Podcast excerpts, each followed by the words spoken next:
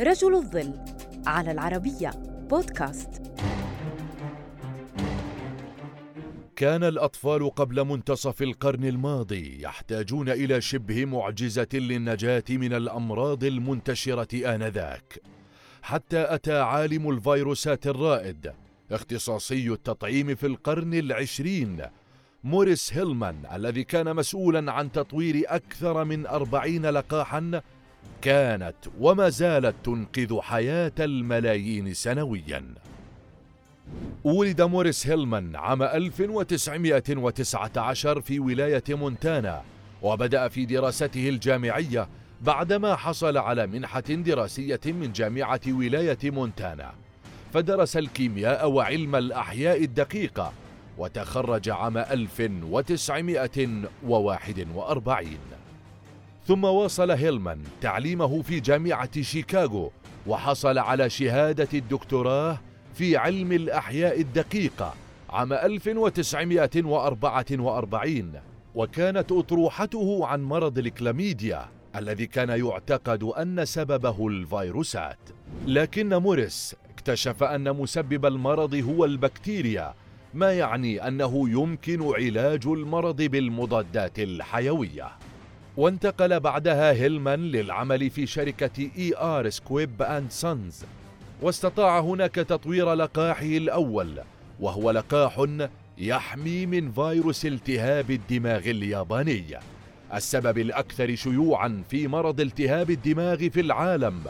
واستخدم اللقاح لحماية الجيش الأمريكي خلال الحرب العالمية الثانية. وفي عام 1948 انضم هيلمان إلى مركز وولتر ريد الطبي العسكري كرئيس لقسم أمراض الجهاز التنفسي وقام باكتشافات مهمة ساعدت على فهم مرض الإنفلونزا ووضع استراتيجية للتعامل معه سميت الانجراف والتحول التي تشكل أساس استراتيجية لقاح الإنفلونزا الحديثة. استمرت ابتكارات هيلمان التي خدم بها البشرية وقام بابتكاره التالي في عام 1957 عندما اكتشف وجود سلالة جديدة من الإنفلونزا. شوهدت لأول مرة في هونغ كونغ وكانت لديها القدرة على التسبب في ملايين الوفيات في جميع أنحاء العالم.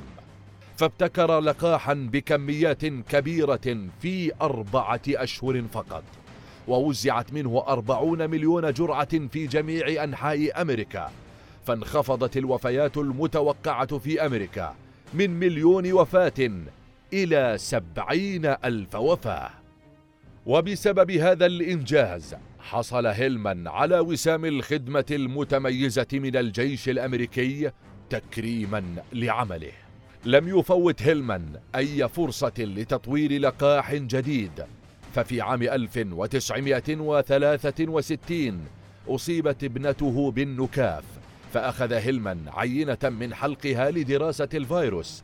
فاستطاع عزل الفيروس وتمكن من تطوير لقاح ضد مرض النكاف عام 1967 وفي عام 1968 أسهم هيلمان رفقة علماء آخرين في تطوير لقاح للحصبة الألمانية.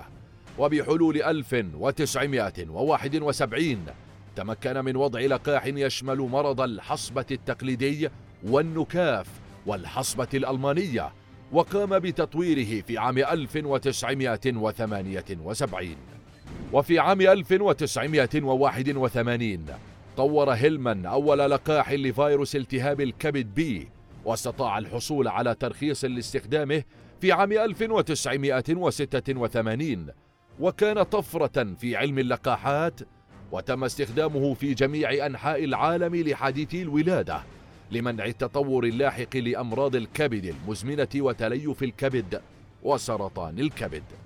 رغم اقتراب هيلمان من عمر السبعين إلا أن شغفه في العمل بقي كما هو. ففي عام 1987 أنتج هيلمان لقاحا مرخصا يقي من أمراض الجهاز التنفسي الخطرة عند الأطفال حديثي الولادة وتبعها بلقاح ضد جدري الماء. توفي موريس هيلمان عام 2005 عن عمر يناهز 85 عاما تاركا وراءه أكثر من أربعين لقاحا تسهم سنويا في إنقاذ أكثر من ثمانية ملايين شخص.